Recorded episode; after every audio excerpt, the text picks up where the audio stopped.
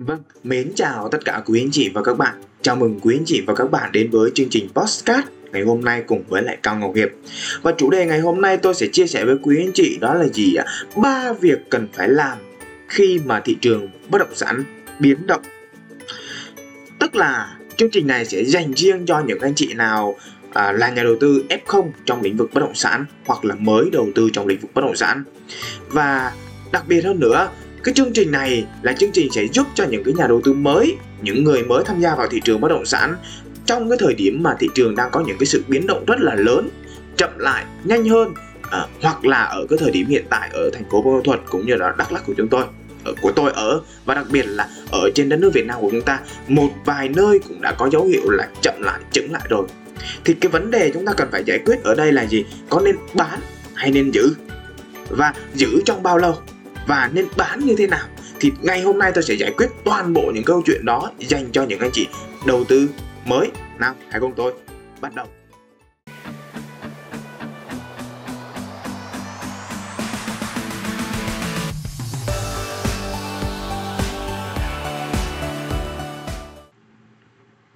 Vâng, tôn tử có một câu là biết địch biết ta, trăm trận trăm thắng.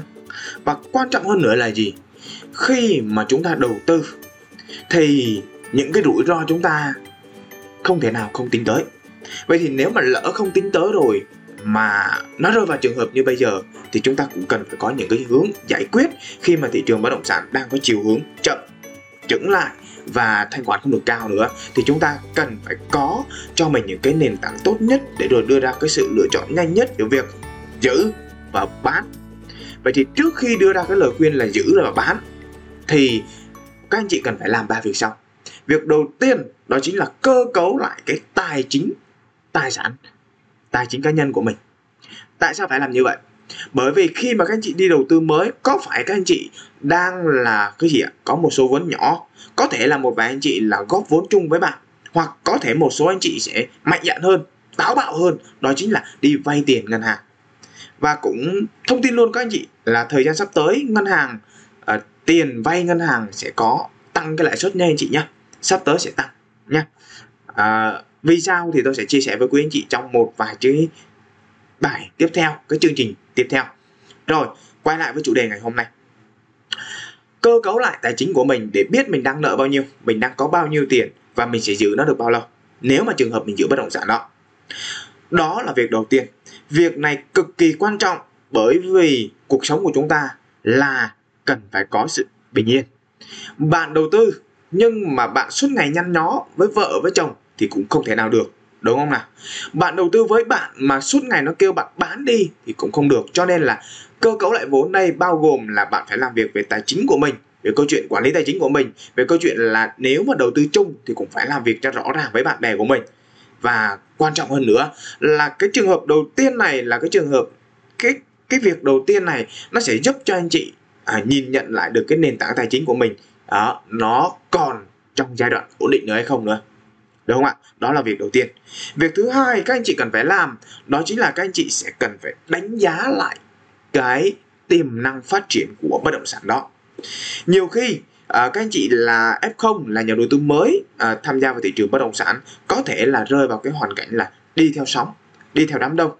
Và bắt đầu là chúng ta chỉ cần thấy là nhiều người mua chúng ta vào mua mà quên mất rằng khi mà đi mua bất động sản thì nó có rất là nhiều việc chúng ta cần phải làm. Và việc quan trọng nhất là đánh giá tiềm năng phát triển của bất động sản đó dựa trên những cơ sở bao gồm về xã hội về địa lý về kinh tế và tiềm năng phát triển của khu vực đó vậy thì các anh chị cần phải làm lại việc này một cách kỹ càng hơn. Và các anh chị cũng có thể là tìm hiểu những cái bài viết trước, những cái bài chia sẻ trước của tôi trên các kênh podcast của tôi để rồi hiểu hơn về câu chuyện là tiềm năng phát triển của bất động sản. Đó là việc thứ hai. Và khi mà bạn làm được việc thứ nhất rồi, đó là cơ cấu lại cái tài chính của mình. Việc thứ hai là đánh giá được cái mức độ phát triển của bất động sản mình rồi, thì việc thứ ba bạn cần phải làm đó chính là quyết định nhanh chóng. Ra quyết định ngay một là giữ hai là để lại. Tại vì sao ạ? Bất động sản thì tôi tin rằng à, trong cái giai đoạn đầu tư bất động sản trung hạn và dài hạn thì không bao giờ bị giảm giá.